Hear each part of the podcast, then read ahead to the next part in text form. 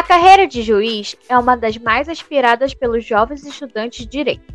A magistratura é um alto nível de segmento que requer muita dedicação e estudos de quem deseja alcançar este patamar. Esse é seu objetivo de vida profissional?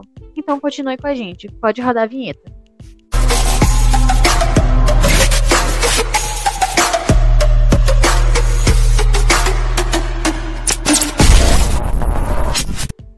E o papo de hoje é sobre um assunto muito importante, que é a carreira de magistratura. E muito prazer, eu me chamo Caio Otávio. Eu sou Catarina Barreto. E eu me chamo Carol Menezes.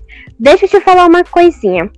É, houve mudanças no nosso canal, certo? Então, vocês podem nos encontrar no Instagram como Juntos e Misturados underline OFC. E me diga uma coisa, Catarina. Em quais redes de streams eles podem nos encontrar também? A gente está liberado para todas as redes de streams possíveis. Você pode pesquisar na sua favorita, juntos e misturados, que você vai nos encontrar. Você pode encontrar a primeira, a segunda e agora a nossa terceira temporada. E hoje recebemos um convidado muito especial. Seja muito bem-vindo e fique muito à vontade no nosso meio e se apresente para o nosso público. Saudações a todos, cumprimento a todos os ouvintes. Fiquei muito feliz pelo convite de falar um pouco sobre a minha carreira, falar um pouco sobre a magistratura federal. Isso é importante tanto do ponto de vista da população em geral, para conhecer o serviço que a Justiça Federal presta, quanto do ponto de vista daqueles que almejam essa carreira. Conhecer qual é o caminho para se tornar um juiz federal, uma juíza federal, é muito importante para que haja um acesso democrático ao cargo, à carreira e que possibilite que todos aqueles que desejam saibam o caminho, possam se esforçar para chegar até lá. Eu atualmente atuo como juiz federal no estado de Minas Gerais, na cidade de Tuiutaba, e antes exerci o, cargo de juiz estadual. Então, é, eu posso falar um pouco sobre os dois ramos, mas principalmente sobre a Justiça Federal, que é a que eu atuo atualmente, né, que é onde eu atuo atualmente, a Justiça Federal ela se tornou muito conhecida do noticiário com algumas operações midiáticas, como a Operação Lava Jato, mas a Justiça Federal já é bastante antiga e tem funções muito próximas da população. E só para introduzir, eu lembro que a chamada Seguridade Social é muito julgada na Justiça Federal é um direito garantido pela Justiça Federal e a Seguridade Social ela envolve a previdência social, então os benefícios do INSS, né? Aposentadoria, pensão por morte. Nós podemos pensar na saúde, né? A ausência de medicamentos no SUS leva algumas pessoas a solicitarem esse medicamento, a requererem esse medicamento perante a Justiça Federal para que o poder público forneça esses medicamentos para quem necessita. Nós podemos pensar também em internações, por exemplo. Às vezes há problemas de internações, é, discussão sobre fura de fila, discussões sobre vagas no SUS para internação de urgência também são levadas à Justiça Federal. E para finalizar, só esse aspecto introdutório muito social da Justiça Federal, a assistência social que é prestada pela União, né, pela esfera federal em relação aos recursos, né, o cofre federal, ele dá uma assistência social para pessoas idosas e pessoas deficientes que estão em estado de miserabilidade. Esses casos também são julgados pela Justiça Federal, caso o INSS negue o benefício e a pessoa discorde dessa compreensão do INSS. Então, numa introdução, essa é a Justiça Federal no seu aspecto mais próximo do cidadão desse órgão público. É verdade. E para iniciarmos assim o nosso bate-papo, eu queria que você contasse um pouco da sua trajetória de vida até chegar ao cargo no qual o senhor ocupa hoje como juiz federal. Com relação à trajetória, eu nasci numa cidade pequena chamada Alpinópolis, no sudoeste de Minas, mas basicamente só nasci e cresci na cidade de Passos, uma cidade de 100 mil habitantes, onde estudei sempre em escola pública, desde o jardim de infância, como nós chamamos, ou como nós chamávamos na época, até o terceiro ano do ensino médio. Eu estudei sempre em escola pública e na época de estudar, de fazer a faculdade, eu ainda tinha muita dúvida sobre o que prestar. Então, passei o ensino médio inteiro em dúvidas e gostava muito de exatas, pensei em fazer engenharia. E em uma palestra vocacional, eu tive uma noção daquilo que eu queria fazer. Eu me lembro até hoje que a especialista é, na área de vocação, na área desse processo vocacional, mencionou para o colégio, para a escola pública em que eu estudava, que nós deveríamos nos atentar mais àquilo que nós gostávamos de fazer na prática do que as matérias que nós gostávamos. Não adiantava gostar de matemática se a gente não gostasse do dia a dia de um engenheiro, por exemplo. Isso me fez muito pensar, apesar de preferir exatas, acabei optando então pela carreira jurídica, pelo trabalho que essa área propicia. Eu me lembro quando eu era criança, minha família precisou entrar na justiça por alguma questão, minha mãe, e eu achei muito interessante ter um órgão, ter um, um lugar em que as pessoas podem reclamar quando seus direitos não são observados. Isso me encantou muito e talvez tenha marcado bastante a minha escolha anos depois. Então, eu já fui para o vestibular pensando nisso e nesse momento havia algumas dificuldades familiares para eu morar muito longe, então eu tinha algumas opções mais limitadas. E perto de Passos, em Ribeirão Preto, havia uma universidade privada. E eu acabei prestando o, o vestibular e consegui uma bolsa para estudar lá por causa da nota. Fui até Ribeirão Preto, comecei até morando com uma madrinha minha, com um padrinho, né, meus padrinhos e depois acabei morando sozinho em Ribeirão Preto e concluindo a graduação do, por lá mesmo. E durante a graduação, eu comecei estudando e fazendo estágios no, em escritório de advocacia. Só que a questão do escritório de advocacia era que muitas vezes eu gastava muito tempo no estágio, não aprendia tanto e era mais explorado. Então surgiu a oportunidade de fazer um estágio na área pública. É, eu lembro até hoje que um professor chegou até a sala, um advogado da União, e falou que na instituição da advocacia da União, a Procuradoria em Ribeirão Preto, haveria um edital e seriam provas para selecionar o estagiário. Então eu prestei, fiquei muito feliz de ter conseguido o primeiro lugar e fui fazer o estágio. É basicamente uma advocacia que defende os interesses do cofre público federal, vamos dizer assim, da União. Então, por exemplo, quando alguém pede uma indenização do governo federal, quem vai defender o cofre público vai ser um advogado da União. Então, eu fiz esse estágio lá. Posteriormente, eu passei para o Ministério Público Federal, que é a instituição que vai defender os interesses da sociedade, por exemplo, acusando pessoas de improbidade administrativa, acusando e levando à justiça aqueles que cometeram crimes federais e assim por diante. Nesse estágio no Ministério Público Federal, é, foi consolidado o meu interesse por essa área, por essa área de improbidade, pela área criminal. E quando eu tive aula com o juiz federal, eu tive a certeza de que era o que eu queria. Bem, chegando ao último ano de faculdade, havia um concurso que eu havia prestado lá no começo da faculdade que me chamou para trabalhar. Era para assessorar uma promotora de justiça. Eu era um funcionário de nível médio, tomei posse no finalzinho da faculdade, ainda não tinha o diploma, e fui assessorá-la em assunto de execução penal, ou seja, ela era a promotora que trabalhava com aquelas pessoas cumprindo pena numa região de São Paulo, eu acabei me mudando para Satuba, terminei a graduação de lá, apresentei a monografia já morando lá, trabalho de conclusão de curso.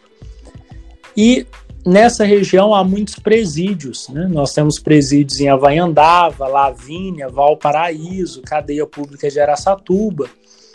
E essa promotora ela era responsável por fiscalizar e por apresentar pedidos ao juiz com relação ao cumprimento de pena desses vários indivíduos que haviam sido condenados. Trabalhávamos analisando se essas pessoas já haviam cumprido a pena, se elas tinham direito ao livramento condicional, a passar do regime fechado para o semiaberto, por exemplo. Enquanto eu trabalhei com ela, eu fiquei lá dois anos e, e mais algum tempo, dois anos e alguns meses. Durante esse tempo, eu continuei estudando para concursos e durante a graduação, por ter tido aula com o juiz federal e conhecido o trabalho dele, eu já estava encantado pela carreira eu já sabia que era aquilo que eu queria. Então, normalmente eu chegava do trabalho, quando eu estava muito cansado, eu cochilava meia hora e estudava até o fim da noite. Seja fazendo cursinho à noite, seja estudando sozinho pelos livros. Eu fiz um ano de cursinho, era na época era por satélite, hoje a maioria é online.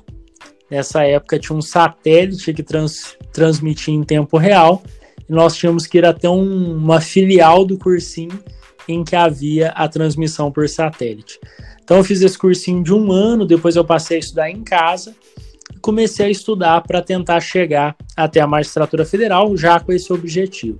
Então voltei para o estado de Minas Gerais, passei para o cargo de analista judiciário, especialidade de execução de mandados, era um cargo de nível superior para trabalhar na Justiça Federal.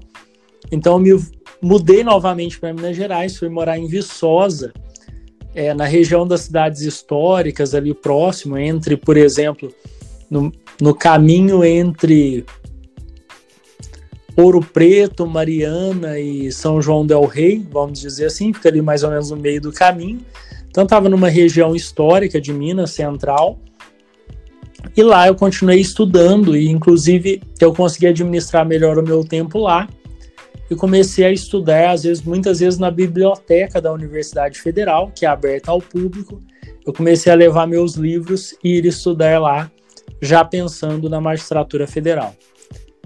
É, nesse meio tempo, eu fui nomeado para ser procurador do município de Campinas. Acabei não tomando posse porque eu estava focado na magistratura né? Mesmo a minha mãe insistindo que eu deveria trabalhar porque eu iria ganhar mais, era um cargo interessante. Eu decidi ficar em Viçosa, apostar que eu seria aprovado para a magistratura, ou seja, para o cargo de juiz. Continuei estudando e passei primeiro para juiz do estado de São Paulo, cargo de juiz estadual. Fui trabalhar em São Paulo, lá eu trabalhava com direito de família, separação, acidentes de trânsito, crimes do dia a dia, por exemplo, traficante de esquina, é, roubo a uma loja, furto de casa, furtos em residências, estupro. Trabalhei com falência, trabalhei muito com violência doméstica, infelizmente. Eu fiquei numa cidade pequena por um tempo, dois meses, em que havia muita violência doméstica. Todo o tempo chegava pedido de medidas protetivas para mulheres que estavam sendo agredidas nos seus lares, adoção de crianças e adolescentes, adolescentes infratores para decidir se eles deveriam ser internados. Lá em São Paulo, antigamente se chamava FEBEM, atualmente se chama Fundação Casa. Trabalhei em casos de pedido de indenização, ações de cobrança, ação de improbidade administrativa com verbas de prefeitura e assim por diante. Nesse tempo, após 10 meses trabalhando como juiz estadual, fui aprovado para juiz federal, fiquei muito feliz. Fui para Brasília, tanto, tanto no caso de juiz federal quanto, de federal, quanto estadual. Existe um curso que dura aproximadamente três meses. Eu fui para Brasília, acabei ficando quase quatro meses lá, fazendo o curso de formação de juiz federal. Lá nós recebemos treinamento, conhecemos a instituição e já começamos a trabalhar sob supervisão. Então, em Brasília, já joguei alguns casos importantes, casos de servidores públicos, casos de crimes federais, pedidos de benefícios contra o INSS, por exemplo, pedido de aposentadoria, de auxílio-doença. Então, eu fui direcionado para o meu primeiro posto de trabalho, que é Ituiutaba, no estado de Minas Gerais. Voltei né, novamente para o estado de Minas Gerais, depois de uma passagem por São Paulo e por Brasília. E é, de volta a Minas Gerais, eu estou há quatro anos trabalhando na Justiça Federal de Tuiutaba. E aqui eu trabalho com crimes federais, por exemplo, crime de moeda falsa, desvio de verbas federais, é, roubo aos correios, crimes contra o INSS, como pessoas que fraudam documentos para obter benefícios a que elas não fazem direito, a que elas não têm direito, não fazem jus. Além de outros casos do dia a dia, como no período da pandemia, casos em que as pessoas questionam se elas têm direito ao auxílio emergencial, discussões sobre valores de FGTS, quando as pessoas entendem que não houve atualização dos valores de forma devida, débitos com o governo federal, como por exemplo imposto de renda, imposto de importação. Nós temos casos de direito ambiental, como por exemplo pessoas que fazem pesca proibida em rios que cortam dois estados, muitas vezes considera-se que esse crime é de competência da Justiça Federal, é um crime federal casos envolvendo improbidade administrativa de servidores federais. E a Justiça Federal, como eu já disse, ficou muito famosa por causa de algumas operações famosas em que se investiga desvio de dinheiro público federal, dinheiro público que vem da União, né? Que eu posso tratar de uma forma mais simples como algo parecido com o governo federal, vamos dizer assim, o poder federal. E essas operações ficaram famosas, especialmente eu mencionei por causa da Lava Jato, que envolveu muitas notícias na imprensa, mas como eu disse, a Justiça Federal no dia a dia está próxima do cidadão e além desses casos é, mais é, noticiados na mídia e, e que envolvem é, personalidades, pessoas famosas, nós temos essa Justiça Federal próxima do cidadão que está julgando aposentadoria, está julgando direito ao auxílio emergencial durante a pandemia e até mesmo questões ambientais, como pesca em, loca em locais proibidos. E assim, eu queria que o senhor falasse um pouco se existe um perfil para ser juiz. Muitas vezes, a própria população espera um perfil de juiz. Por exemplo, eu ingressei na magistratura estadual com 27 anos e na magistratura federal aos 28 anos de idade. E era comum que aquela pessoa que não é da área jurídica, aquela pessoa que vai ao fórum defender o seu direito, se defender de uma acusação, ou dizer que alguém violou o direito dela, que alguém fez algo errado contra ela, que essa pessoa olhasse para mim e falasse: Ah, quando o advogado me falou que era um juiz, eu imaginava uma pessoa mais velha, um homem de cabelos brancos, maduro. Então, a própria sociedade ela tem a sua visão e isso influencia o judiciário, porque o, o judiciário ele está inserido na sociedade. A sociedade ela demorou muito a evoluir, ela continua demorando em muitos aspectos. Então, por isso, por exemplo, nós demoramos ter mulheres na magistratura. Isso se espelha até hoje em que a maioria dos tribunais tem uma maioria masculina. Ainda existe essa necessidade de maior participação feminina nos tribunais, por exemplo. Só para dar um exemplo, sim, o Supremo Tribunal Federal, nós temos 11 ministros e nós temos a presença da ministra Rosa Weber e a presença da ministra Carmen Lúcia.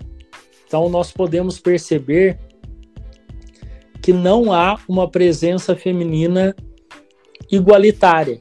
Né? Nós temos menos mulheres, muito menos mulheres do que homens, só para ficar no exemplo do Supremo Tribunal Federal. Por exemplo, anteriormente eu já ouvi de vários colegas que os tribunais evitavam pessoas com tatuagens aparentes, pessoas que se envolviam em esportes que eram tidos como violentos, como jiu-jitsu, situações que hoje, na modernidade, não são consideradas incompatíveis com a magistratura. Não tem problema nenhum eu ser um praticante de jiu-jitsu ou ter uma tatuagem. Isso não é um problema, isso não é um impeditivo para ser um juiz. Mas, claro, a sociedade ainda fica de olho e ainda é, acaba pressionando por magistrados que sejam mais próximos daquele padrão social. Isso é inegável. Mas eu posso dizer que hoje não existe um perfil para as bancas de concurso. O que se exige é conhecimento jurídico de uma forma muito democrática. Inclusive, entrevistas reservadas foram vedadas pelo CNJ para evitar que houvesse alguma escolha por razões não públicas, por razões que não fossem declaradas para a sociedade. Então, hoje não pode ter entrevista secreta para selecionar os novos juízes. Então, posso dizer que homens, mulheres, independentemente de origem social, de origem étnica, de orientação sexual, são bem-vindos na magistratura. O que será analisado é a vida pregressa, ou seja, que a pessoa não se envolva em crimes antes de prestar o concurso da magistratura. Isso não é bem visto, porque essa pessoa vai ter que ser um exemplo para a sociedade e ela vai julgar os crimes de que as pessoas são acusadas. Então, se procura pessoas que não sejam corruptas, não tenham envolvimento em crimes, em violência familiar. Isso não é bem-vindo que a pessoa, por exemplo, agrida a sua esposa, o seu marido, os seus filhos, tenha uma condenação por isso. Isso não é bem-vindo. Fora isso, fora esse problema de vida social, de uma conduta social adequada, o que vai ser avaliado é o conhecimento. Então, pessoas de todas as classes sociais são bem-vindas, inclusive. É, eu posso dizer que nós esper esperamos que cada vez mais o judiciário seja oxigenado com pessoas vindas de todas as origens, porque isso lhe dá maior legitimidade e o torna mais próximo da população. Mais interessante é que se eu respondeu duas perguntas que eu iria fazer sem eu perguntar, e o senhor falou também sobre meio que o preconceito que ainda existe, né, no, na sociedade de hoje, só que a gente anda percebendo que cada vez mais a gente está evoluindo, como eu também se referiu, que a nossa sociedade, ela é uma sociedade um pouco atrasada, né, um pouco, digamos que não digamos que preconceituosas, mas com um costume muito conservador. E quando a gente vê também, não só na coisa jurídica, mas num campo de trabalho, a gente ainda vê preconceitos até hoje com pessoas que têm tatuagens, com pessoas que têm cabelo colorido. E sempre, como uma empresa grande, sempre tentam buscar aquele padrão. Só que eu tô vendo, e também mulheres, né? Eu tô vendo que cada vez mais a gente tá vendo muita diversidade em empresas, em cargos importantes. E eu acho isso maravilhoso. E o senhor também respondeu o que faz, né? Um juiz federal e quais as competências e atribuições. Exato. É, eu, eu concordo com relação à evolução social, essa necessidade de aceitação daquilo que é diferente. E isso é uma característica até um pouco psicológica do ser humano, né? O ser humano acaba se aproximando mais daquilo que é parecido. Então, nós precisamos ter esse contato com aquilo que é diferente. Eu achei muito interessante que eu vi uma colega da magistratura que ela tem um livrinho com fotos de bebês de todas as etnias do mundo, né? É, acho que chama Bebês do Mundo em inglês o nome do livro. E ela publicou na rede social que ela mostra para o filhinho dela bebê para que ele já se acostume de que as pessoas, com o fato de que as pessoas são diferentes, de que há pessoas diferentes no mundo. Eu achei isso muito interessante, porque realmente nós, como seres humanos, nós temos que aprender a respeitar as pessoas diferentes, a aceitar que as pessoas são diferentes de nós, que elas pensam de forma diferente, é, uma pessoa pode não gostar de tatuagem, a outra pode gostar. Uma pessoa não gosta de cabelo longo, a outra gosta. E quanto mais nós percebemos isso, quanto mais nós desenvolvemos essa empatia, mais fácil fica essa convivência social e mais nós destruímos aquela imagem padrão de ser humano, que muitas vezes é uma expectativa que a gente vê às vezes em seleção de empresas, mas que reflete realmente essa falta de desenvolvimento do, da, da aceitação do diferente. E claro, é, como o judiciário está inserido na sociedade, ele não vai ser tão diferente dela. Né? As empresas são parte da sociedade, somos nós que estamos na empresa enquanto brasileiros, somos nós brasileiros que estamos no judiciário. Agora, claro, o judiciário precisa se popularizar mais, sim, e a gente já tem visto isso, por exemplo, com relação às mulheres no ingresso na magistratura, os últimos concursos, vários deles com uma porcentagem de mulheres é, bem próxima, bem parecida com a dos homens, isso é o ideal, que a porcentagem seja bem parecida, que reflita a população, e agora existe um movimento para que haja a participação étnica mais plural também no judiciário. Isso é bem-vindo. A população ela tem que se ver no judiciário e essa evolução social está acontecendo. Eu acredito que cada vez mais nós vamos ter essa diversidade de pessoas de origem social, de origem econômica no judiciário, representando a população, porque afinal de contas é o exercício de um dos poderes da União, mas esse poder significa serviço público.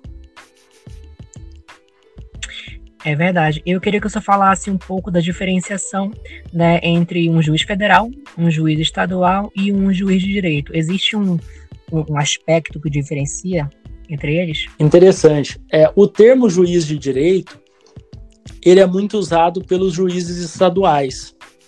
A Justiça Estadual costuma usar esse termo. É, existe essa discussão se os juízes federais não são uma espécie de juiz de direito. É, essa discussão até surgiu quando nós pensamos na justiça eleitoral. A Constituição diz que a justiça eleitoral ela vai ser exercida por juízes de direito. Então surgiu a discussão se os juízes federais e os estaduais podem ingressar na justiça eleitoral mas tem prevalecido que esses juízes de direito que a Constituição fala é uma referência são uma referência aos juízes estaduais. Então, normalmente, juízes estaduais usam esse nome juiz de direito e o juiz federal usa essa própria denominação, são os juízes federais. Por que, que nós temos juízes estaduais e juízes federais no Brasil? Algo que nós não vamos encontrar, por exemplo, essa diferenciação não vai existir na Itália, essa diferenciação não vai existir na França, mas essa diferenciação vai existir nos Estados Unidos também. Por que, que existe justiça estadual e federal? Porque nós participamos, nós participamos no sentido de que nós nascemos, nós somos parte de um país que se constituiu em um Estado federal. O que, que significa isso? nós temos um governo federal. Na esfera federal, nós temos um presidente da República, deputados federais, senadores. E no âmbito estadual, nós temos um governador de estado, governador do estado do Amazonas, governador do estado de Minas Gerais, governador do estado de Alagoas, do estado do Mato Grosso do Sul, do estado do Paraná por exemplo, do estado do Espírito Santo, enfim. Então nós temos os governadores, o nível estadual, e aí nós temos os deputados estaduais. Então percebam que a gente tem é, níveis diferentes. Nós temos um nível que abrange o país inteiro, que eu vou chamar de nível federal, e nós temos um nível que abrange os estados que formam o nosso país. Né? Os Estados Unidos também tem, tem o estado de Nova York, tem o estado da Califórnia e tem a União, o governo federal, atualmente com o presidente Joe Biden. Né? Então lá existe a esfera federal e existem os governos estaduais, no Brasil também. E se nós pensarmos em poder judiciário, poder legislativo e poder executivo, então, nós temos que na área federal, o executivo tem como chefe o presidente da República. Nós temos na área do legislativo deputados federais e senador. E nós temos no âmbito do, do judiciário uma justiça federal, que vai começar desde a primeira instância com o juiz federal subindo até os ministros do STJ e ministros do Supremo. No nível da chefia, a gente tem o presidente do Supremo. Nos estados nós também temos, nós temos um executivo que é chefiado pelo governador, mas que tem um monte de servidores, tem secretário de saúde, secretário da educação.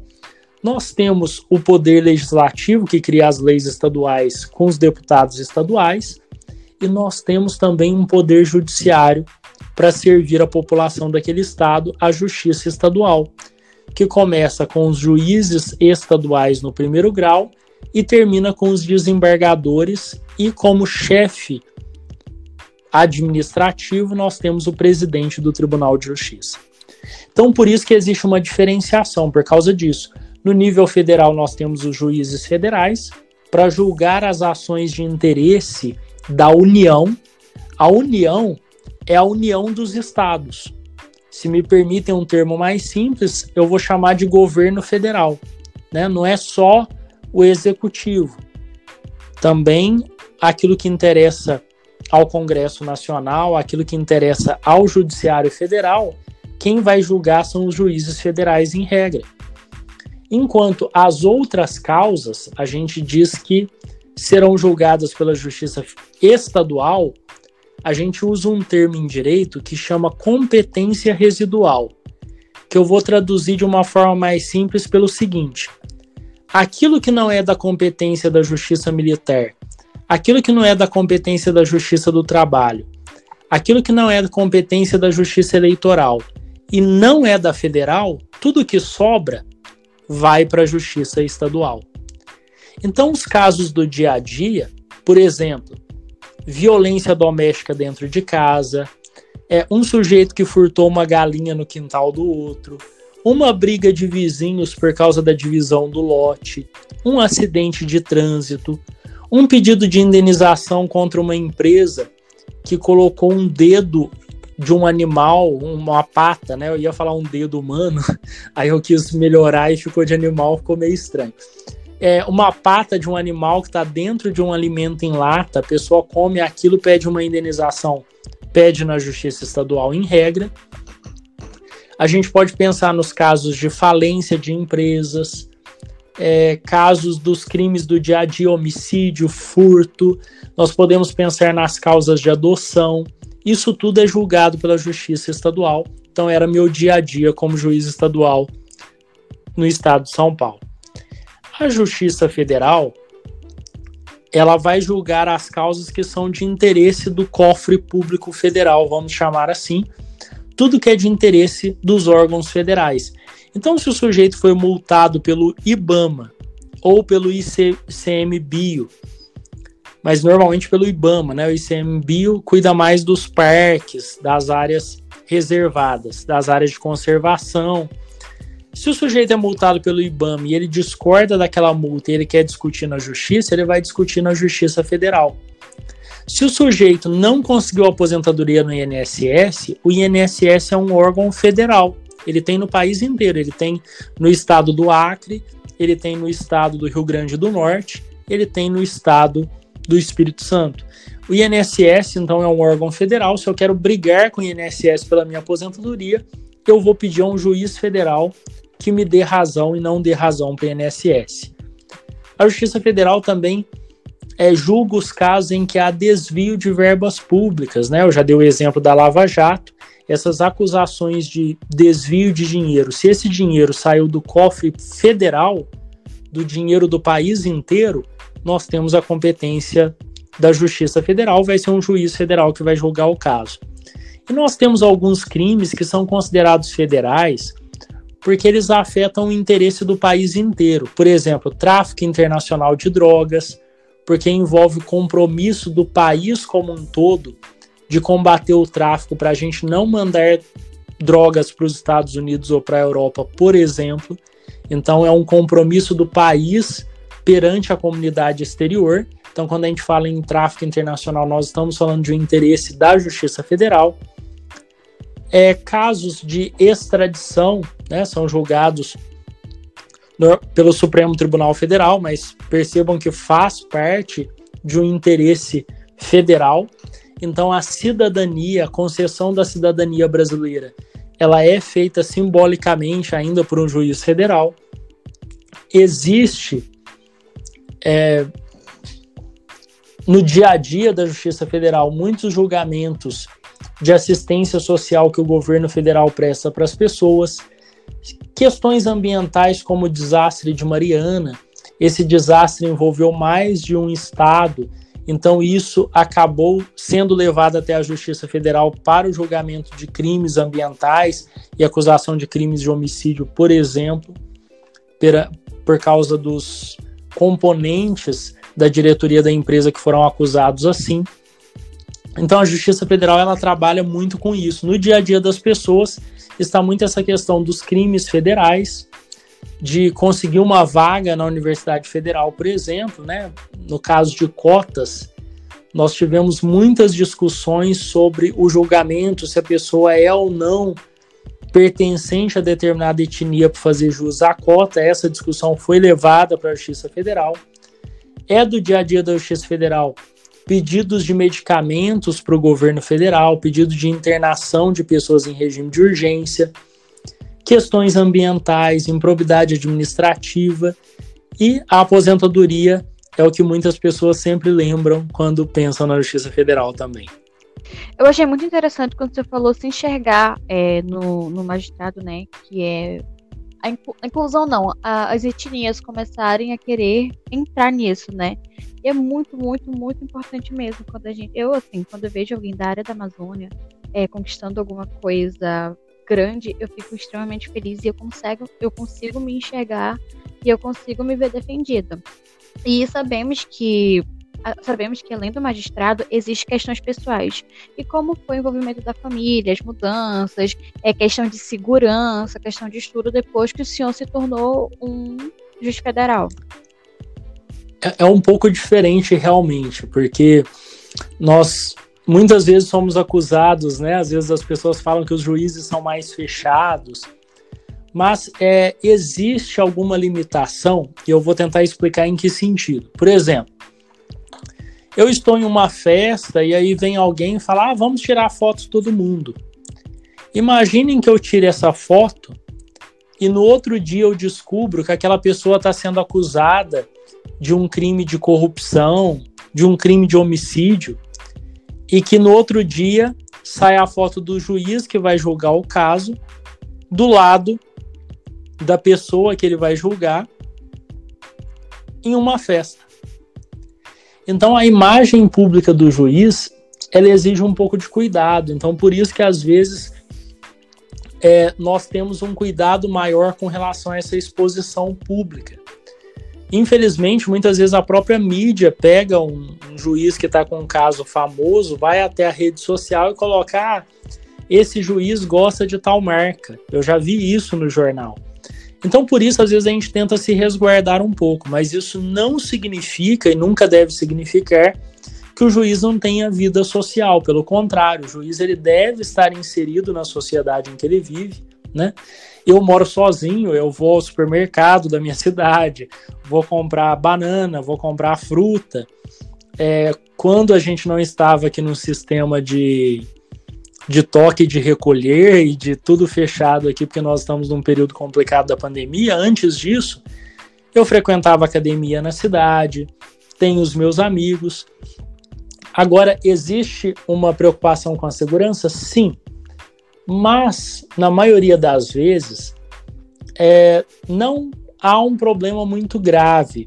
É, por exemplo, eu nunca fui ameaçado normalmente é, os acusados, mesmo de crimes violentos, mesmo de crimes é, com grande repercussão, de crimes graves, eles entendem que eu estou fazendo o meu trabalho, eu vou tratá-los como cidadãos que eles são, até porque quando as pessoas são levadas a mim, elas são acusadas.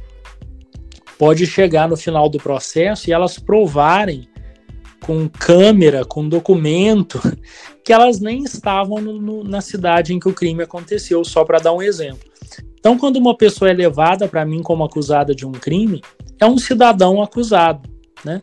Então, eu jamais vou tratá-lo como criminoso, primeiro, porque é serviço público, não é esse o meu papel. Meu papel é se ela cometeu aquele crime, se aquela pessoa realmente cometeu o crime, eu vou condená-la e aplicar a pena que está prevista na lei. Não é meu papel é, destratar a pessoa, é, dar alguma lição de moral, não é esse o papel do judiciário. O papel do judiciário é aplicar a lei. Se a pessoa comprovadamente cometeu o crime, existe todo um processo com regras para provar isso, eu vou condená-la. Então esse tratamento ele é respeitoso e em regra isso não gera ameaças.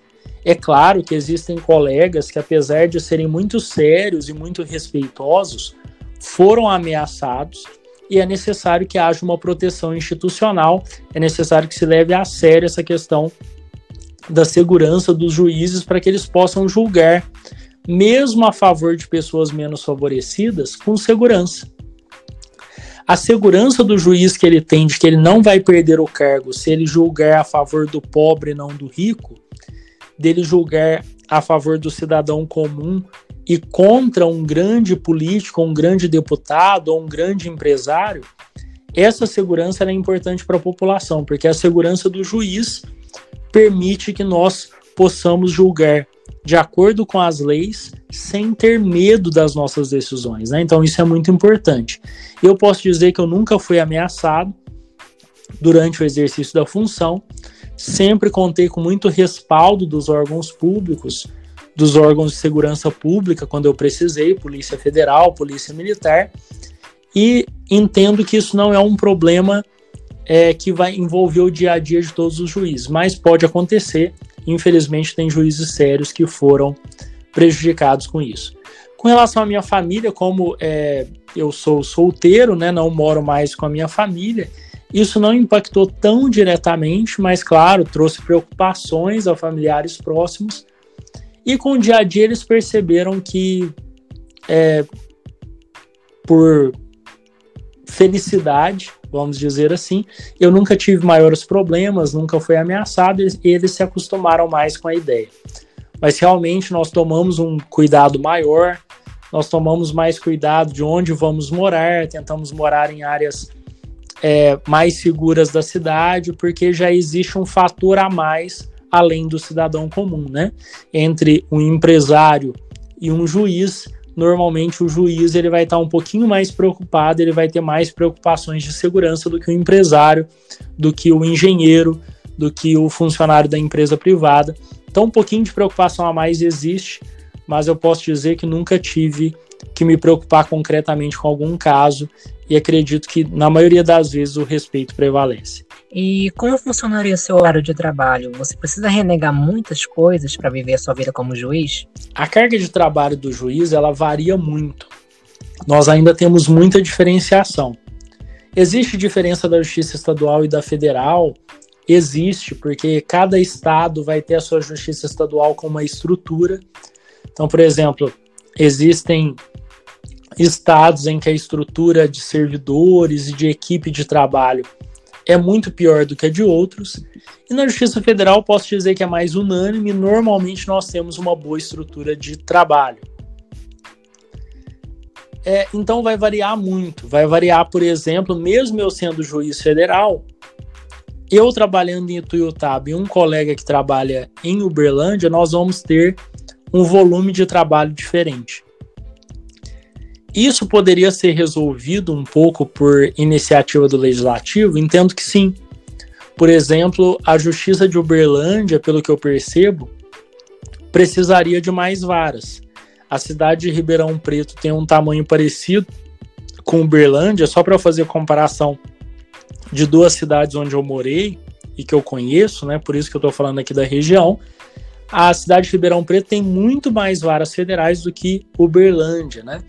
Então a gente percebe que às vezes tem uma distribuição das varas federais que muitas vezes é feita com uma influência política no legislativo, mas que deveria ser precedida de mais estudos. Mas via de regra, o juiz ele não tem um horário de trabalho certo, tanto para o bem quanto para o mal. Então, por exemplo, é, essa semana, segunda-feira, eu tive que ir ao dentista, né? Eu, infelizmente, depois de determinada idade, eu precisei voltar a usar aparelho ortodôntico. Então, segunda-feira de manhã, eu estava no consultório odontológico, tudo bem. Cheguei à tarde e trabalhei. Trabalhei depois do almoço, devo ter parado de trabalhar por volta de 8 horas da noite. Então, não existe um horário correto. Às vezes eu tenho audiência de manhã, às vezes eu só marco audiência à tarde.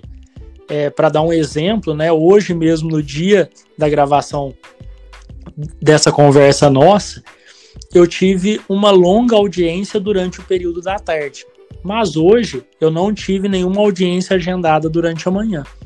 Então existe uma flexibilidade maior. O que normalmente acontece? Normalmente no horário de uma hora às seis da tarde, é comum que nós estejamos no fórum. Agora existem algumas diferenças por causa da pandemia, porque, claro, alguns lugares estão com circulação de restrição de pessoas, mas antes da pandemia, eu posso dizer que normalmente de 1 até as 18 horas é um horário padrão para o juiz estar presente, porque é um horário de muita circulação de advogados, os advogados vão, querem conversar com o juiz, mas fora desse horário, o tribunal quer que a gente cumpra uma carga adequada de trabalho, né? Normalmente, é, sem contar a hora de almoço, pelo menos sete horas de trabalho por dia. Mas isso varia muito, né? Eu, por exemplo, já 10 horas da noite já estava analisando um caso de internação de pessoas, é, porque era um caso urgente, chegou no final do dia, enquanto eu não decidi se a pessoa deveria ser internada ou não, em um hospital federal, em um hospital de uma universidade federal, eu não finalizei o meu dia de trabalho. Então, o nosso dia de trabalho para o bem e para o mal não tem horário. É, durante a semana, eu estou numa vara única, de segunda até sexta-feira, 18 horas. Eu estou de plantão basicamente 24 horas, dia sim, dia não. Ah, desculpe, semana sim, semana não. Então, uma semana eu estou de plantão, outra semana é meu colega, porque nós somos só dois juízes federais na cidade. Então, por exemplo, se alguém for preso 19 horas e eu estou preparado para sair da Justiça Federal, eu não posso dizer assim, não, eu cumpri meu horário, eu vou embora. Não tem como. Eu preciso resolver aquela prisão porque é um caso urgente, como uma questão de saúde. E por outro lado, lado existe o lado positivo também, claro. O lado positivo é que, por exemplo, segundo eu precisei ir ao dentista, não tem problema, eu ia ao dentista de manhã e depois do almoço eu voltei a trabalhar por uma questão de saúde odontológica. Então, nós temos certa flexibilidade, mas também nós não podemos é, deixar de trabalhar porque nós cumprimos o horário, nós acabamos preso, presos aos casos de urgência, por exemplo. O senhor falou no começo que você também atua com exato, pessoas, exato. certo? E que momento assim o senhor pensou que o senhor também queria ensinar? Interessante. Eu, quando eu estava no ensino médio, eu dei aulas é, de inglês e gostei muito. É, minha mãe é professora, então acho uma profissão muito bonita. E quando eu cheguei em Ituiutaba, foi que surgiu a ideia de dar alguma aula na área jurídica. Eu vim morar em Ituiutaba por causa do concurso e imaginem, eu não conhecia ninguém, eu não conhecia a cidade. Eu já cheguei à cidade para trabalhar. E infelizmente, a primeira pessoa que fez contato comigo aqui em Tuiutaba, depois eu descobri, ela tinha um processo na Justiça Federal e ela veio tentar pedir alguma interferência nesse processo. Eu, obviamente, me afastei dessa pessoa. Inclusive, não julguei o processo dela, passei o processo para o meu colega, como determinam as regras, se nós não nos sentimos confortáveis por alguma proximidade que nós tivemos com aquela pessoa, nós não devemos julgar. Então, é, já havia essa dificuldade de me aproximar das pessoas, considerando que, infelizmente, ainda há pessoas que se aproximam porque tem um processo na justiça. Dada essa dificuldade, eu fiquei muito trancado em casa no início, né? Não conhecia muitas pessoas. Às vezes saía daqui no final de semana ia visitar minha família, amigos, e quis me envolver um pouco na cidade. A minha primeira ideia foi ser um professor voluntário na Universidade Estadual de Minas Gerais, que tem um campus aqui em Tuiutaba. Então eu fui até lá, me ofereci como professor voluntário. Infelizmente não deu certo. E aí um amigo de Uberlândia começou a lecionar em um, em um cursinho que prepara as pessoas que querem prestar concurso para juiz, promotor, delegado. E ele me disse que para defensor público também, por exemplo, procurador, e aí ele me disse que havia uma vaga para lecionar, uma possível vaga. Eu pedi para que ele me indicasse e eu comecei a dar aula, pegar meu carro e ir para Uberlândia uma vez por semana. Então, é, não era algo que me atrapalhava, né, o serviço público, porque era só uma vez por semana, mas me cansava um pouco porque eu pegava o carro e ia até lá. Aí depois eu montei um estúdio aqui em casa e eu ainda continuo com um padrão de no máximo esse ano, se eu for fazer uma média, dá no máximo uma aula por semana. Então não pego um volume muito grande de aulas, é, senão ficaria muito cansativo, mas normalmente uma aula por semana eu consigo lecionar e acredito que isso me ajuda a, tá, a estar sempre estudando, sempre atualizando, e isso me ajuda inclusive no serviço público, porque quanto mais eu estudo, é, melhor eu posso analisar os casos que me são levados lá na justiça. Então, eu acho a atividade de professor muito interessante, tanto porque eu posso transmitir para os futuros juízes, advogados e promotores aquilo que eu aprendi, aquilo de bom que eu, que eu posso passar para eles, quanto eu aprendo, me atualizo e levo esse conhecimento para julgar os processos. Então, eu entendo que é muito saudável é, essa ligação e essa dupla jornada. E nessa trajetória, é, só para quebrar um pouco o clima, qual foi o momento mais engraçado, mais curioso na sua carreira, tanto de professor como de juiz? Que marcou, que mais ou menos marcou a sua vida? Eu estou pensando aqui, teve muito momento interessante, teve muita coisa é, que me marcou mesmo, muitos momentos emocionantes. Mas um momento engraçado da docência foi que uma vez eu estava dando uma aula ao vivo, era uma aula online, e eu estava muito cansado. Eu confesso que eu tinha tido uma semana muito pesada na Justiça Federal, muitos casos complicados. Fui dar uma aula sexta-feira à noite, e aí um aluno no meio da aula fala: Nossa, esse professor está com tanta cara de cansado, ele está falando de uma forma tão desanimada que eu não sei se eu entrei numa aula ou num velório. E, aquilo foi tão forte, né? Eu tava ali me esforçando no, no na sexta-noite que o que eu consegui fazer foi cair na risada. Acabei precisando de alguns minutos para voltar a lecionar.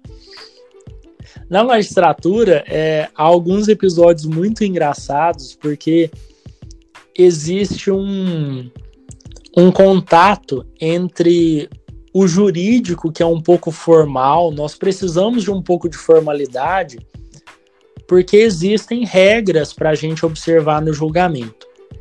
E ao mesmo tempo, a gente recebe pessoas de convívio social muito diferente, pessoas de diferentes bagagens culturais. Então, nós recebemos médicos, nós recebemos garçons, nós recebemos pessoas acusadas de crime que às vezes se dedicaram durante anos a crimes, e nós é, recebemos, por exemplo, muitas vezes na Justiça Federal, especialmente em ações de aposentadoria, trabalhadores rurais que não estão acostumados com a vida na cidade e que acham o fórum o lugar mais estranho do mundo, né? Às vezes eles entram pensando, meu Deus, o que, que eu estou fazendo nesse lugar aqui com esse, com esse pessoal com a roupa esquisita? E às vezes a gente tem alguns episódios muito engraçados, assim, é, é, às vezes eu não vou conseguir transmitir aqui é, a espontaneidade do momento, né? Mas, por exemplo, uma vez eu queria saber se a pessoa queria depor como testemunha, se ela era amiga íntima da pessoa que estava fazendo o pedido na justiça. Nós dizemos amizade íntima no termo técnico. Bem, eu já sabia que eu não podia usar o termo técnico com pessoas que não estavam habituadas a esse termo, cujo conhecimento é diferente do meu, né? O conhecimento deles é outro, é outra vivência, é outro, me, outro mundo, né? Vamos dizer assim, no, num bom sentido. E aí, eu olhando para aquele trabalhador rural, falei para eu perguntar se é amigo íntimo, eu vou perguntar de uma forma bem mineira. Eu falei assim, seu João, é, você costuma ir lá na casa da Sofia, tomar café, comer um pão de queijo, comer um bolo de fubá? É, o senhor, o senhor vai na casa dela fazer isso? Ele falou, vou, eu vou.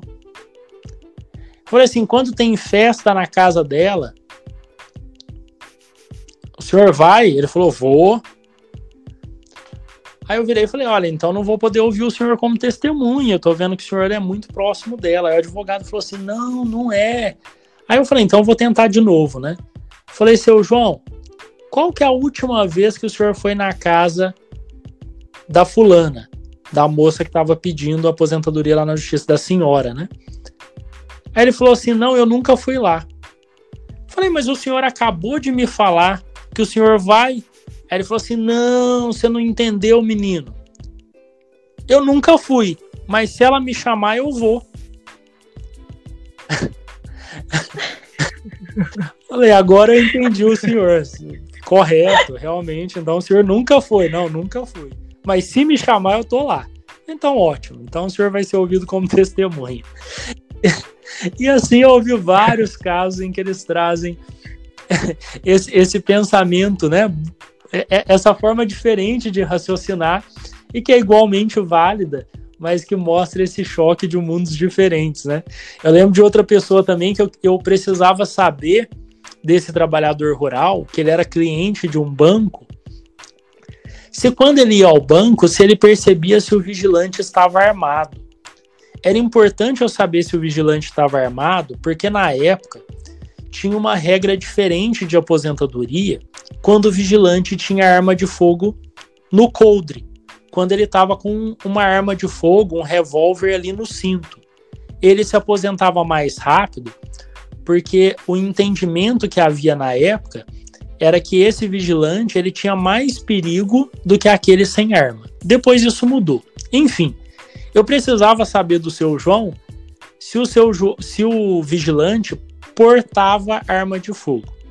Aí veio na minha cabeça rapidamente, eu não vou usar o termo portar arma de fogo esse é um termo muito técnico, eu vou usar um termo do dia a dia.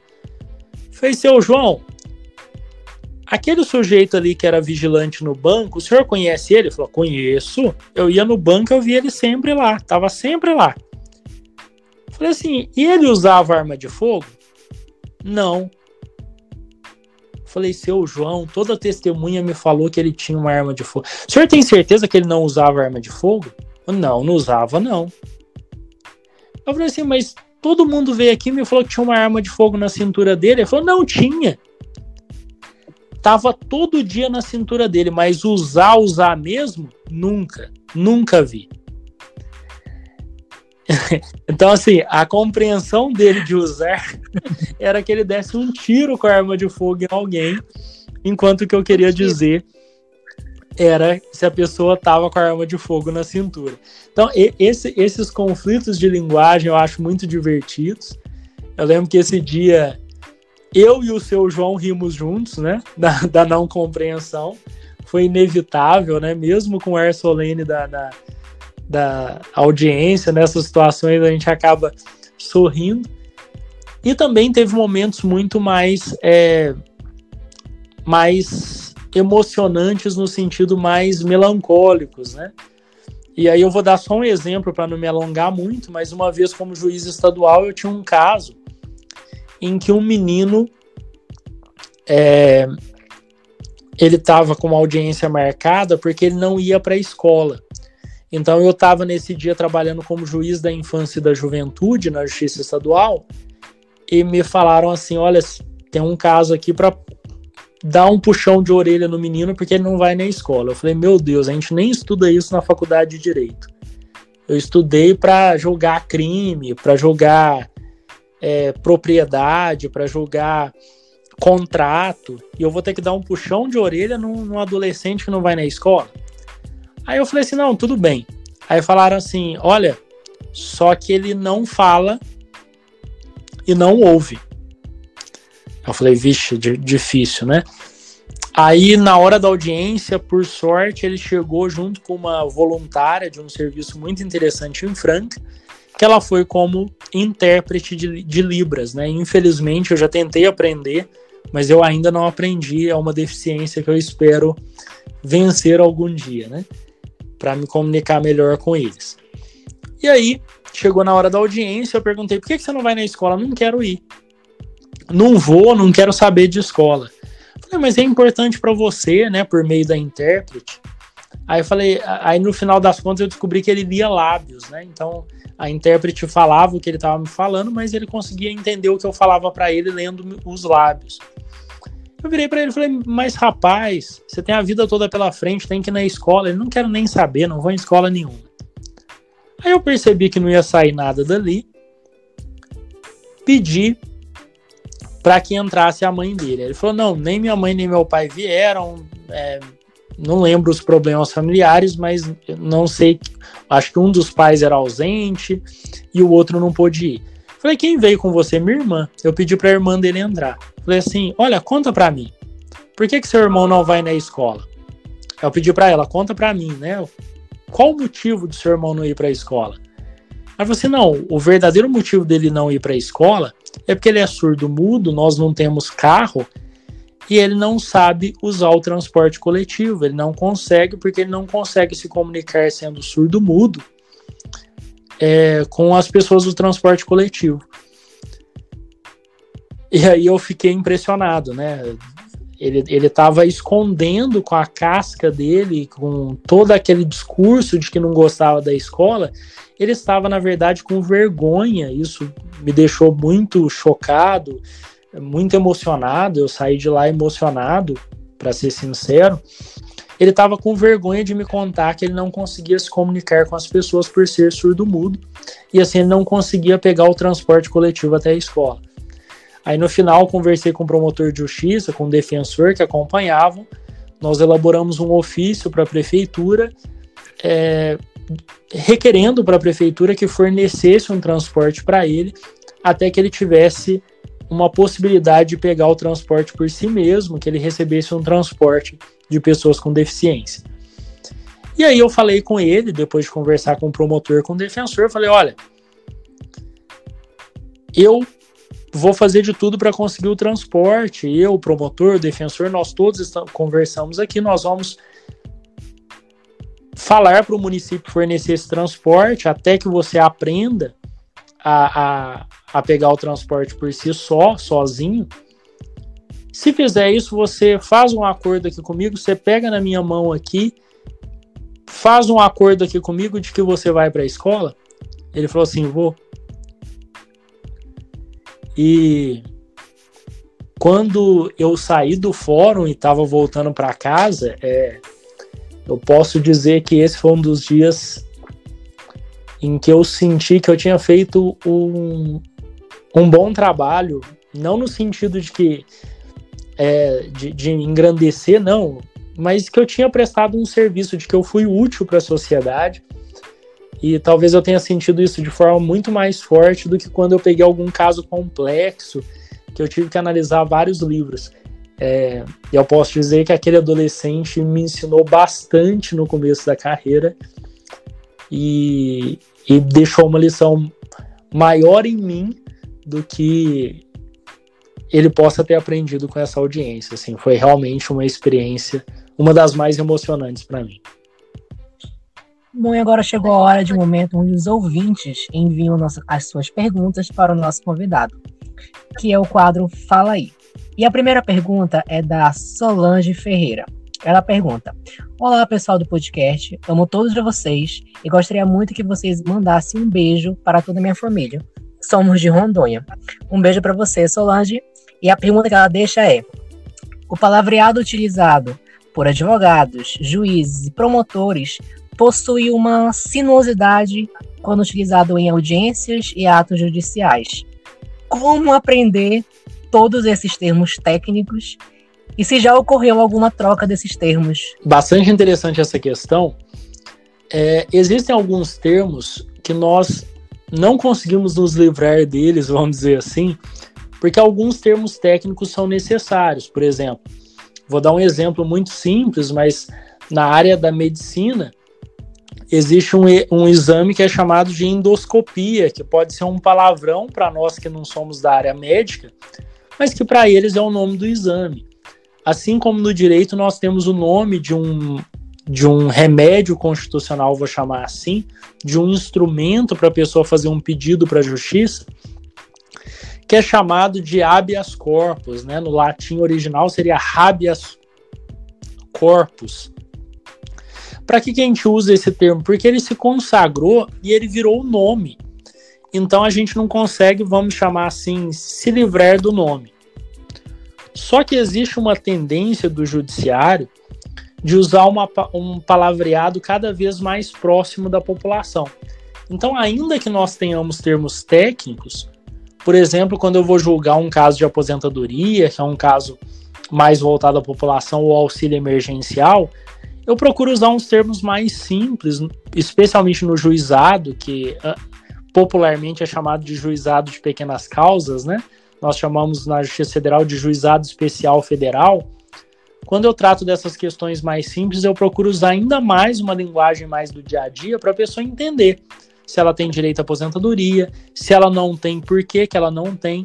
Então, a, a troca que eu posso dizer que há é que nós temos procurado abandonar expressões em latim, procurado tornar a linguagem mais próxima, porque eu acredito que essa é uma tendência é, da própria sociedade de participar mais e de hoje nós termos os poderes mais próximos da população, até porque essa é uma ideia de democracia. Então posso dizer que existe um movimento de simplificação, mas existem alguns termos técnicos que nós aprendemos durante a graduação, aprendemos na prática e que nós precisamos usar. Por exemplo, quando nós vamos analisar se o fato que a pessoa cometeu, é, se esse fato é típico ou não. Esse é um termo que nós usamos para saber se ele se encaixa numa norma que prevê um crime. A gente fala se o fato é típico ou não. Por que, que a gente ainda usa? Porque é um termo técnico, como a medicina tem o termo é, de diagnóstico, por exemplo, alguns termos que não são do dia a dia. Mas a ideia é que cada vez mais a gente consiga se aproximar da população e, apesar dos termos técnicos, que as decisões sejam mais compreensíveis.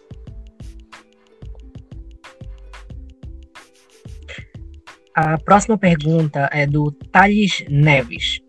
Qual é o período mínimo de preparação para o cargo de juiz? Não existe um período é, estabelecido de preparação exatamente, mas só é possível alcançar o cargo de juiz por meio de concurso após fazer uma faculdade de cinco anos, né? A faculdade de direito dura cinco anos. E além disso, a Constituição nossa, a nossa Constituição da República, exige que essa pessoa, depois de formada, tenha mais três anos de atividade jurídica. Então, a ideia é que a pessoa não pode tomar posse num cargo de juiz, eu não pude fazer isso, logo depois de formado, mesmo que eventualmente a pessoa passasse no concurso. Qual que é essa ideia? A ideia é que a pessoa tenha pelo menos alguma experiência de trabalho, uma experiência jurídica antes dela julgar as causas. Então a pessoa precisa dos cinco anos de faculdade e mais três de experiência. E além disso, ela precisa passar num concurso que é bem complexo. Então posso dizer que no mínimo ela precisa de oito anos, porque ela precisa da graduação mais os três anos de experiência jurídica. Mas isso vai depender de cada pessoa e normalmente demora mais. Para dar um exemplo, na magistratura de São Paulo, a última estatística que eu vi não, não sei dizer se ela está totalmente atualizada, porque eu vi quando eu passei no concurso, mas não faz tanto tempo assim. A média de idade para ingresso estava em 32 anos de idade.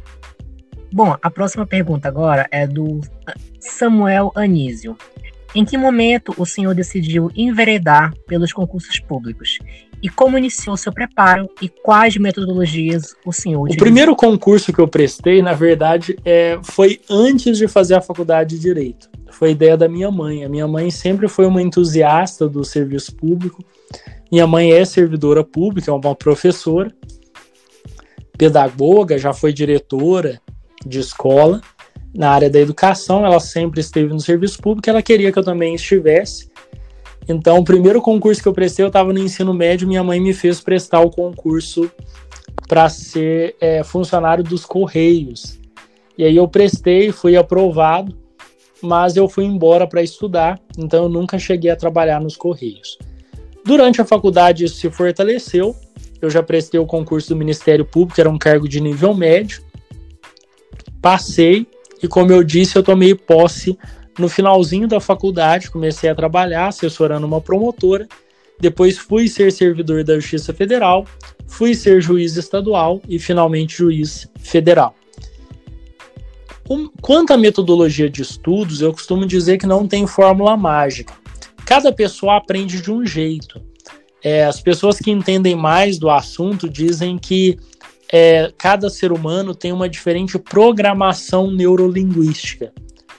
Ou em termos mais simples, tem pessoas que aprendem mais ouvindo, tem pessoas que aprendem mais fazendo resumo, tem pessoas que aprendem mais em uma aula ouvindo o professor explicando. Todos esses fatores influenciam e a pessoa pode descobrir o seu ponto de melhor aprendizado. Agora, o ponto em comum é é necessário um estudo muito focado, é um estudo de longo prazo. Então, a pessoa que quer ser juiz ou quer passar num concurso público, ela precisa saber que isso não é do dia para a noite, ela precisa ter uma disposição para se dedicar para esse projeto, dependendo do concurso por alguns meses. E se for um concurso de juiz, pode, podemos dizer que isso durará alguns anos.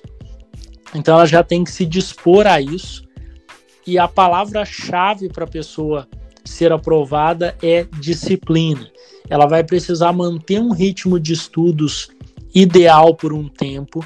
Ela vai precisar não desviar do seu foco e ela vai precisar, claro, persistir mesmo que ela seja reprovada em um concurso. Isso é muito comum. Eu fui reprovado em alguns e depois fui aprovado em outros.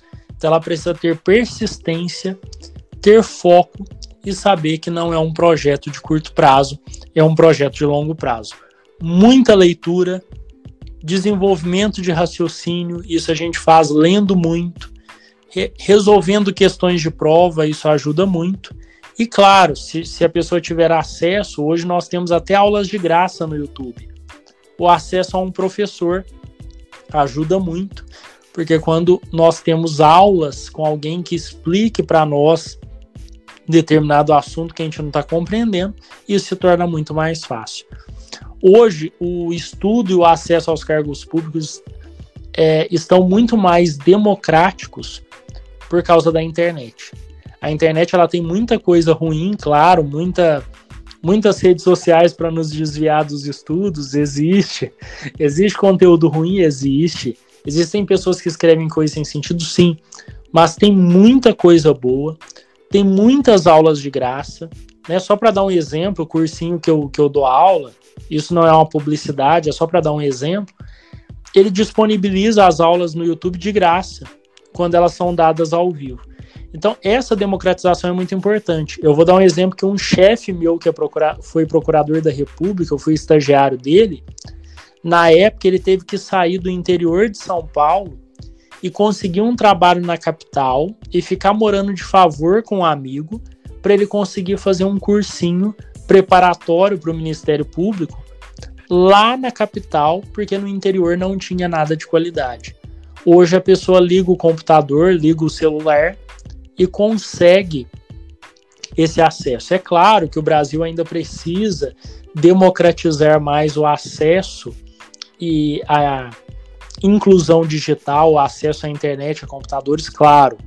Mas o que eu quero dizer é que isso já melhorou muito, né? Grande parte da população tem acesso à internet e na internet nós já temos aulas muito boas, nós temos acesso a professores muito bons, algo que anos atrás não era possível, e nós víamos muitas vezes passando em concurso aquelas pessoas que moravam na capital, que tinham melhores recursos públicos, e essa já não é a realidade atual nós podemos passar vivendo no interior, assistindo aulas na internet. Essa democratização foi muito bem-vinda. O senhor compartilhando um pouco da sua, da sua mãe, né, que ela foi entusiasta da sua carreira dos concursos públicos, é, eu também eu consegui aqui me, me, me ver também nisso, porque a maioria da minha família também é, é nesse ramo dos concursos públicos, né, todos eles são concursados. E eles sempre me incentivam né, a, a seguir nessa carreira, porque, querendo ou não, é uma, uma segurança de vida, né? A, a, a pessoa seguindo nas partes dos concursos.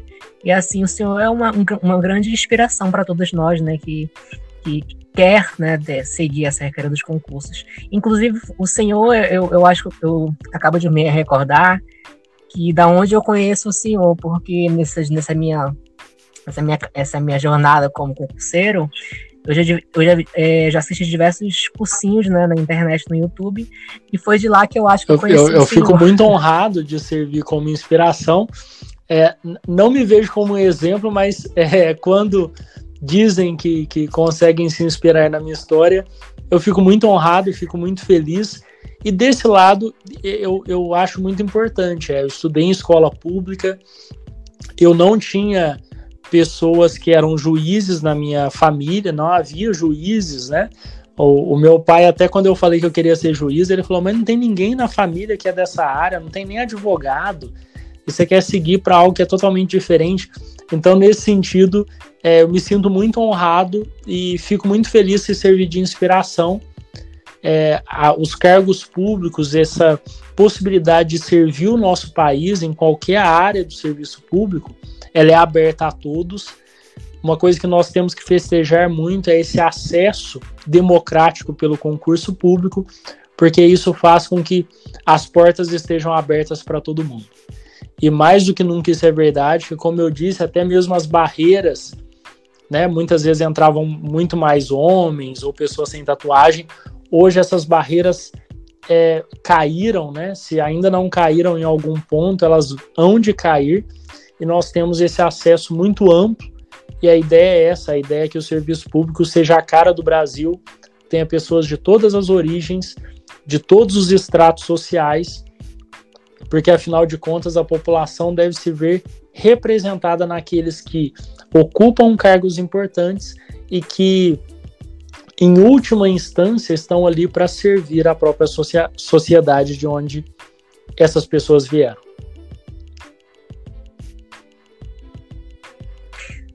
Bom, e para finalizarmos aqui o nosso podcast, vamos agora para a última pergunta, que é da Silvana Pérez. Quando um acadêmico ou bacharel toma a decisão por ingressar numa carreira pública, qual o primeiro passo a ser dado?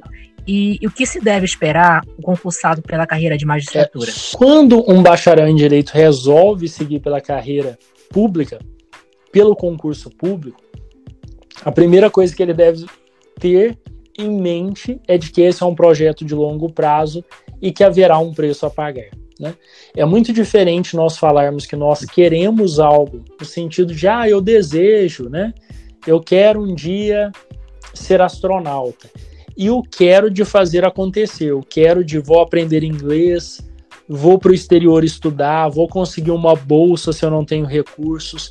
Então, esse querer, né, do é um sonho distante, é aquele querer do fazer acontecer são diferentes.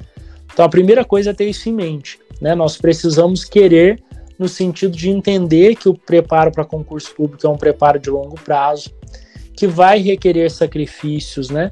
Muitas vezes a gente tem que desligar a televisão, deixar de participar de uma festa, deixar de comemorar com os amigos. Tudo bem que a pandemia até ajudou isso, né?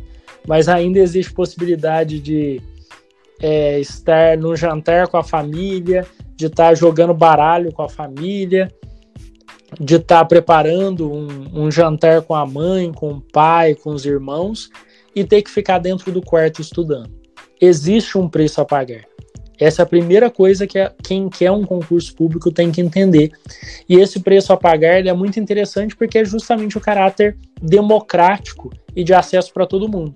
Quem estudar mais e conseguir as, os melhores resultados vai conseguir o cargo, que é muito justo, a meu ver. Né? Obviamente que nós temos diferença na, na educação, não vou dizer que existe uma avaliação de mérito totalmente pura e ideal mas dentre os meios de acesso aos cargos, o concurso público é o mais justo possível, a meu ver.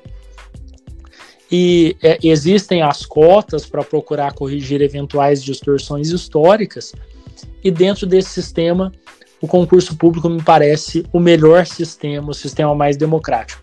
Então é necessário decidir pagar esse preço, entender qual é o, o cargo que a pessoa quer, né? Então a pessoa vai lá, vai conhecer esse cargo, vai olhar o edital, vai entender quais os requisitos precisam para aquele cargo, se precisa de CNH, se aquele cargo não precisa saber dirigir, por exemplo. Então, entender o que, que vai ser cobrado naquela prova, separar o material de estudos, né? Existe o material gratuito na internet, existe a possibilidade de, de adquirir cursos ou de ver aulas de graça na internet, etc. Ele vai estudar a partir disso, usar livros de biblioteca, que seja, vai estudar e aí vai prestar o concurso. É claro, se a pessoa tiver a oportunidade de conversar com alguém que passou no concurso, ou de ver vídeos no YouTube, tem várias pessoas contando a sua trajetória, isso tudo ajuda a pessoa a entender um pouco essa sistemática. Mas é basicamente muito esforço, muito estudo e prestar o concurso. Agora, com relação à carreira da magistratura, a especificidade, o que eu posso dizer que tem de diferente, é que é um concurso muito concorrido, é um dos mais concorridos, né? É uma carreira de muita responsabilidade. Eu, é, é claro que a remuneração atrai, é uma remuneração boa. Obviamente, todo ser humano gosta de ser bem remunerado, né? É difícil uma pessoa que não goste de receber um bom salário. Mas eu posso dizer que durante a faculdade, ainda que houvesse advogados que ganhassem mais, o trabalho de um juiz federal me chamou muita atenção. Eu acredito que isso vale muito, né? Não adianta nós sermos é, bem remunerados e passarmos a vida fazendo aquilo que nós não gostamos. Então, a primeira coisa é a pessoa entender se ela gosta de fazer aquilo ou se ela pode vir a gostar, né? Eu acho que isso é importante. Isso varia de pessoa para pessoa, mas eu entendo que é muito importante. Entender que esse concurso é muito concorrido, então vai exigir uma preparação de longo prazo. Normalmente a pessoa vai ficar aí quatro, às vezes cinco anos estudando para esse concurso, sacrificando algumas horas. Toda decisão é um sacrifício, né? Quando eu decido estudar, eu decido não ir ao cinema como eu disse, quando a pandemia passar, né? Mas eu decido não estar namorando, eu decido não estar vendo TV, eu decido não estar com a minha família. Então é um sacrifício, é uma decisão de sacrifício. E com relação ao exercício da magistratura, a pessoa pode esperar um cargo que exige muita responsabilidade, decidir sobre a internação urgente de uma pessoa, decidir se a pessoa deve ser presa ou não. É uma decisão que envolve, especialmente para as pessoas que têm noção de empatia e, e da importância que essa decisão tem na vida dos outros, envolve um peso e uma responsabilidade muito grandes, mas ao mesmo tempo é um serviço público em que nós podemos fazer muita diferença na sociedade, nós podemos fazer muita diferença na vida das pessoas. Cada processo representa um impacto na vida de alguém muito forte e por isso é uma tarefa muito gratificante e que eu entendo muito honrada. Então eu diria que para esperar disso tudo, esperar realização para quem tem essa vocação. Quando se fala de vocação, e também o senhor falou sobre meio que ser flexível com as pessoas, né, na hora que for investigar, na hora que for é, falar com a pessoa, eu lembro que eu pensei por algum momento fazer faculdade de direito. Eu fui atrás, eu vi algumas simulações de julgamento. Eu pesquisei um pouco. Foi aí que eu percebi que o direito ele não era para mim. Aí, hoje eu me encontro numa faculdade de pedagogia e o que eu quero me especializar é com crianças especiais. É uma paixão que eu tenho e é uma vocação que eu sei que eu vou me dar bem, entendeu? Eu tenho uma paixão em estudar com estudar para trabalhar com crianças especiais. Também eu vejo muita necessidade em intérpretes é, em bancos, em alguns locais que são precisos, até mesmo em escola. Eu fui, eu ia estagiar, começou ano passado, não deu por causa da pandemia, e eu vi a diretora, chefe lá, tipo, atrás, procurando, correndo atrás de intérprete, intérpretes de Libra pro aluno. E ela não estava conseguindo achar. E, tipo, eu lembro que eu fiquei esperando ela, que ela tava, tipo, e ela tentando ligar para várias pessoas, mandando mensagem, nada. Enfim, eu quero perguntar do senhor se o senhor tem alguma indicação de livro, de sites, de documentários pa para que a gente possa ver. É, sobre vocação ou sobre a carreira da magistratura? Desculpe, só para eu entender melhor. Entendi. Pode ser dos dois. Bem, é, com relação a algum documentário sobre a magistratura, vou falar um pouco então primeiro sobre a magistratura. É, eu gravei um vídeo no YouTube junto com um colega que chama Como Fomos Aprovados na Magistratura. É um canal no YouTube que chama Conversando Direito. E aí eu procuro contar um pouco da minha história conversando com outra pessoa que também foi aprovada na magistratura.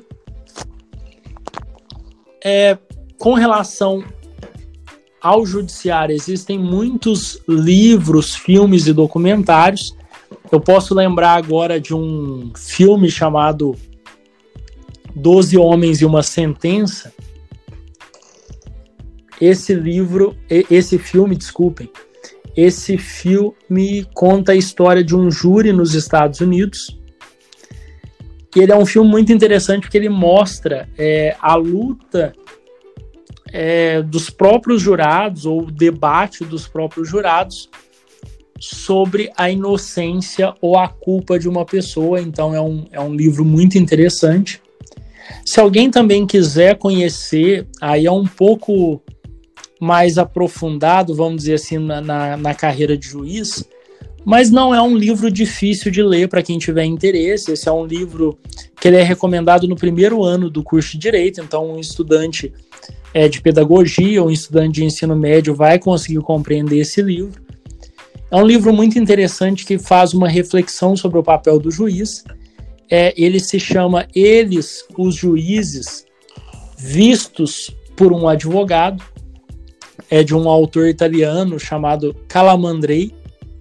Esse livro é muito interessante porque ele vai falar sobre o papel do juiz na sociedade, a responsabilidade dele, a relação dele com, a, com, com o povo ao qual ele serve. Então, isso é muito interessante. E um livro um pouco mais recente, nós temos um brasileiro que foi juiz, desembargador no estado de São Paulo. Ele se chama Rebelião da Toga. Ele trata, ele foi escrito pelo Naline e ele trata sobre os desafios atuais da magistratura, o que, que o judiciário brasileiro, o que, que os juízes brasileiros e os, a própria estrutura em que eles trabalham, em que nós trabalhamos, é tudo isso que tudo isso pode melhorar para um melhor serviço público e para que haja uma melhor prestação de serviço da sociedade em geral. Então esse é um livro muito interessante. De forma geral, eu gosto de tantos livros né, se não for com essa temática da magistratura, que eu diria que fica muito difícil até indicar algum livro, mas sobre essa ideia de justiça, é, existe um livro, infelizmente esse livro não é brasileiro, né? Eu queria indicar até mais livros brasileiros, mas tem uns clássicos que eu gosto muito. Então existe, por exemplo, O Sol é para Todos, é um autor dos Estados Unidos chamado Harper Lee. Ele tem uma história muito interessante sobre justiça e sobre preconceito nos Estados Unidos. Esse livro ele traz uma mensagem muito bonita e ele realmente é um livro que pode transformar a nossa visão sobre o mundo. E se fosse para deixar uma última indicação de um livro geral, é, eu não consegui pensar em um geral sobre vocação, em um livro geral sobre encontrar aquilo que nós queremos fazer é, na vida. Mas se fosse um, um livro de literatura para indicar, um livro que seja é, que tenha uma mensagem muito importante, que, que traga uma mensagem muito importante para esses tempos, eu diria para ler em 1984 de George Orwell, que traz uma mensagem muito interessante de reflexão sobre a, a sociedade em que nós queremos viver e a importância de vivermos num regime democrático. Eu quero agradecer tanto aos nossos ouvintes como ao nosso convidado de hoje. É, como eu comentei com o senhor, era dependendo da pessoa a extensão da entrevista. E é uma entrevista muito boa, uma entrevista que me deu vários aprendizados, aprendizado e com certeza para os nossos ouvintes. Eu espero que o senhor retorne, porque é um assunto muito extenso. A gente precisa fazer uma parte 2 e espero que você tenha gostado também de participar da entrevista. Agradeço mais uma vez o convite, com certeza gostei muito, eu gosto muito de conversar sobre esses temas e acaba até falando bastante, né? O pessoal costuma dizer que nós do direito temos essa característica de falarmos muito, né, de gostarmos de um microfone, é, no bom sentido de, de, de, de sermos contadores de história, talvez.